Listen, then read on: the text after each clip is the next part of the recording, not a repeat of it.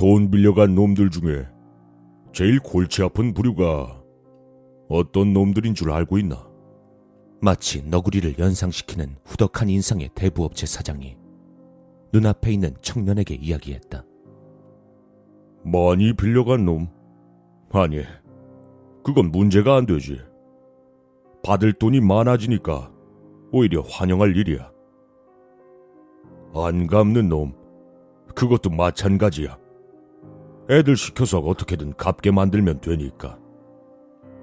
사장은 긴장한 채 앉아있는 청년을 똑바로 바라보며 말을 이었다. 제일 골치 아픈 건 너 같은 놈들이지.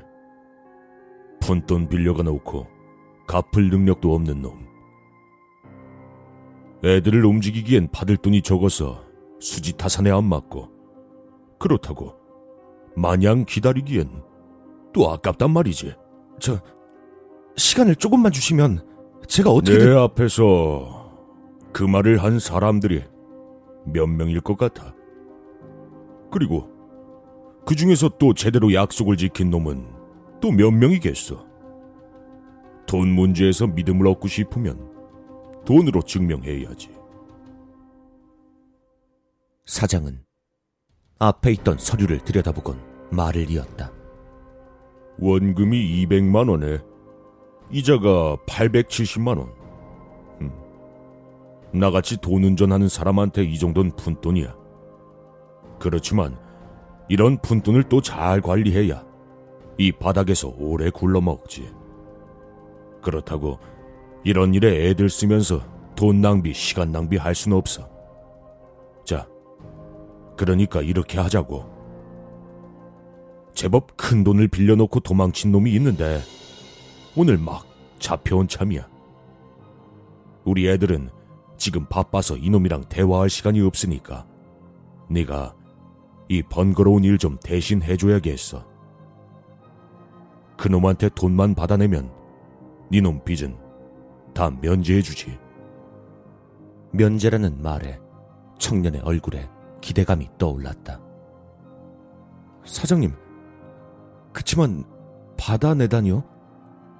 제가 무슨 수로... 청년의 말에 사장은 말없이 청년을 지하실로 데려갔다. 마치 감옥처럼 두꺼운 철문이 달린 방이 여러 곳 있는 지하실에는 피비린내와 고통에 찬 신음소리가 가득했다. 이 바닥은 돈이 전부야. 법이니, 힐륜이니, 그런 것들은 다 돈 아래에 있는 것들이지. 그 말이 무슨 뜻이냐 하면 사장은 청년을 방 한 곳으로 들여보냈다. 그 방 한가운데에는 한 남자가 의자에 묶여 있었고 바로 옆에 있는 테이블에는 각종 공구와 날붙이들이 가지런히 정리되어 있었다.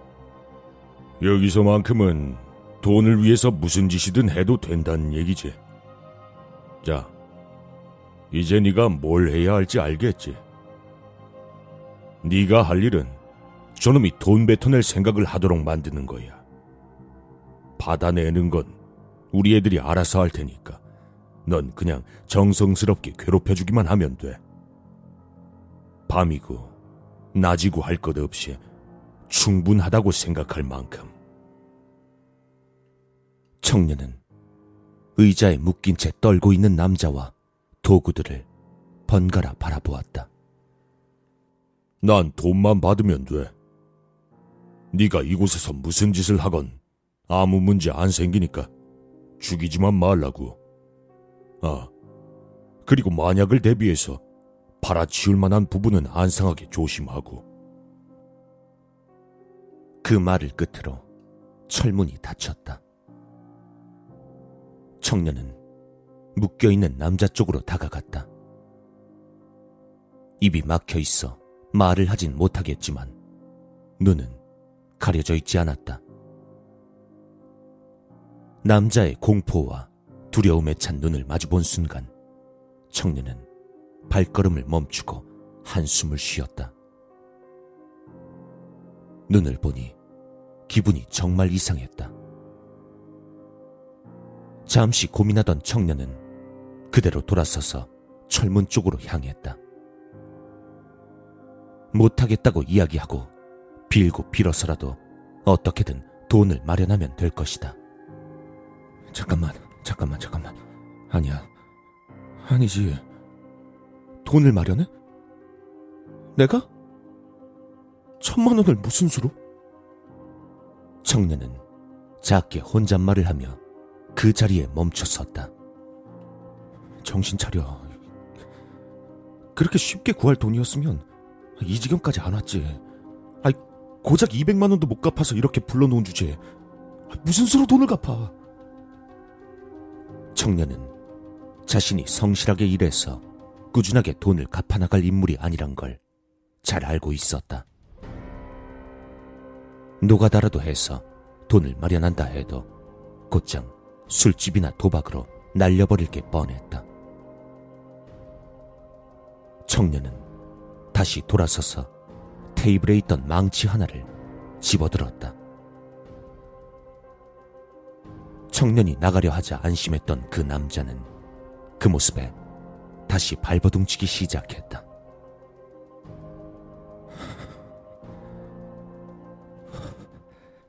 여기선 무슨 짓이든 해도 된다고 했으니까. 청년은 망치를 지켜 올리고는 남자의 눈을 내려다보았다. 아까와 같은 이상한 기분은 들지 않았다.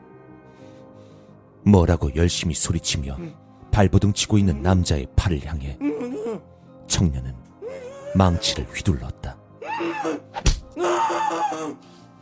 뼈가 부러질 정도로 강하게 휘두른 것은 아니었지만 고통을 주기엔 충분했다. 남잔 비명을 지르며 더욱 격하게 발버둥 쳤다. 이 한 번의 휘두름으로 인해 청년의 마음속에 남아있던 머뭇거림이 완벽하게 사라진 듯 했다. 청년은 다시 망치를 들어 올렸다. 그리곤 남자의 몸 이곳저곳을 닥치는 대로 두들겨대기 시작했다. 팔, 어깨, 다리, 발. 휘두르면 휘두를수록 청년의 마음 속엔 이상한 만족감이 생기기 시작했다.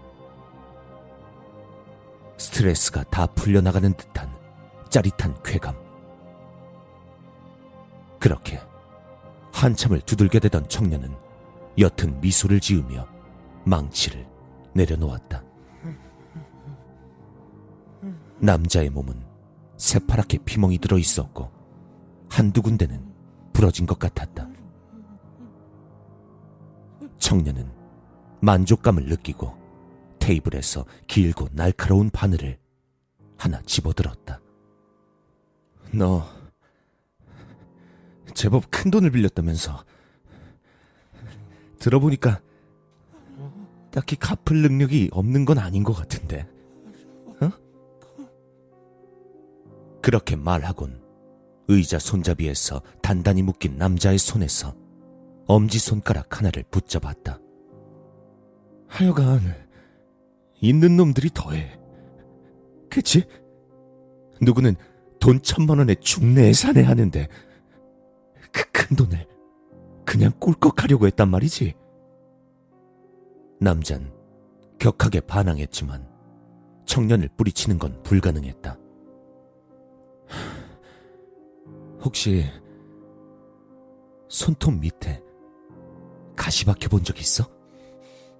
그렇게 말한 청년은 그대로 바늘을 남자의 손톱 밑으로 강하게 박아 넣었다. 찢어질 것 같은 비명소리와 함께 바늘이 남자의 손톱 밑에 깊숙이 박혔다. 청년은 다시 테이블로 돌아가 바늘 몇 개를 집어들었다. 아직 열아홉 개나 남았어. 정신 똑바로 차려야지. 어? 이거 끝나면 칼질 같은 것도 해볼 생각이니까 기대하고.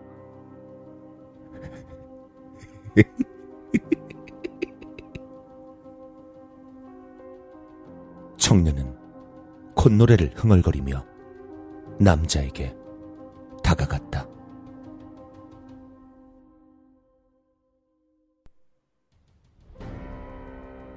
사장이 철문을 열어준 것은 그로부터 다섯 시간이 지난 후였다.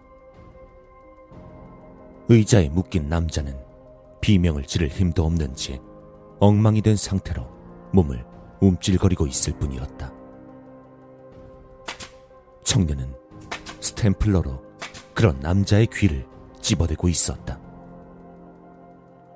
하고 있는 짓을 보니 적성에 맞는 것 같구만. 가끔 너 같은 놈들이 있지. 적당한 때가 되면 곧바로 악마같이 변하는 놈들. 솔직히 말하면 난 그런 놈들을 그다지 싫어하지가 않아. 쓸모가 많거든. 얘기는 나중에 하는 걸로 하고 이 녀석들을 따라가. 이제부턴 우리 애들이 알아서 할 테니까. 방 안쪽으로 덩치 좋은 사내 둘이 들어와 청년을 안내했다. 방을 나선 청년이 사내들에게 물었다. 저, 저기요. 혹시 저도 여기서 일할 수 있을까요? 사장님도 제가 마음에 드시는 것 같은데. 예? 하지만 돌아온 것은 대답이 아닌 주먹질이었다. 청년이 쓰러지자 사내 둘은 거칠게 청년을 일으켜 세우고는 옆방으로 들어가 그를 의자에 묶었다. 그리곤 청년의 입에 재갈을 물린 후 발버둥치는 청년을 두고 방을 나가버렸다. 청년은 영문도 모른 채 거의 한나절 동안을 방 안에 묶여 있었다. 다음 날이 되고서야 사장이 철문을 열고 들어왔다. 우선 일이 잘 처리됐다고 얘기해줘야겠구만. 니놈 덕분에 받을 돈은 잘 받아냈어. 물론 약속대로 니놈 빚은 없는 셈 쳐주지. 빚이 사라졌다는 말에 청년은 안도했지만 자신이 묶여있는 이유에 대해서는 여전히 알지 못했다. 그의 생각을 읽기라도 한 듯이 사장이 말을 이었다. 그래. 네가 여기 묶여 있는 이유가 궁금하겠지. 음, 간단해. 어제 돈 받아내면서 그놈이랑도 거래를 했거든. 얼마를 지불하건 간에 죽여버리고 싶은 녀석이 있을 테니까 말이야. 철문 안으로 온몸에 붕대를 감은 남자가 들어왔다. 어제 옆방에 묶여 청년에게 온갖 고문을 당하던 그 남자였다. 어제도 말했지만 난 돈만 받으면 돼. 돈만 있으면 사람 목숨 사는 건 일도 아니지. 이 남자는 네 목숨을 샀어. 물론 네가 죽으면 몸뚱아린 우리 몫이지만. 사장은 그렇게 말하며 남자만을 남겨둔 채 밖으로 나가 철문을 닫았다. 팔아치울 만한 거 안 상하게 조심하라고. 사장이 그 말을 남기고 돌아가자 남잔 절뚝거리며 청년에게로 다가왔다. 어제까지만 해도 두려움과 고통만이 담겨 있던 눈이었지만 지금 그의 눈은 오로지 분노로 가득 차 있었다. 남잔 망치를 집어 높게 들어 올리고는 청년의 앞에 섰다. 청년은 빚을 면제받은 줄 알았지만 그건 잘못된 생각이었다. 그 빚은 사라지지 않고 전혀 다른 형태로 청년에게 돌아온 것이다. 청년의 절망 어린 눈빛에도 남잔 전혀 머뭇거리지 않고 망치를 휘둘렀다.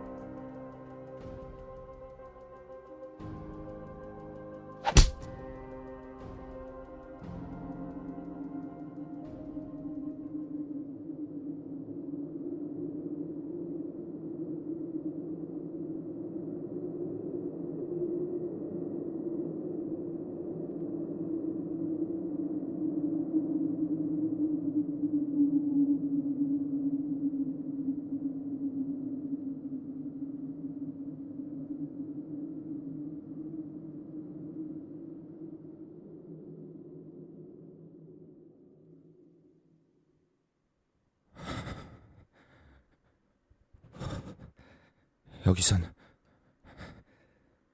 무슨 짓이든 해도 된다고 했으니까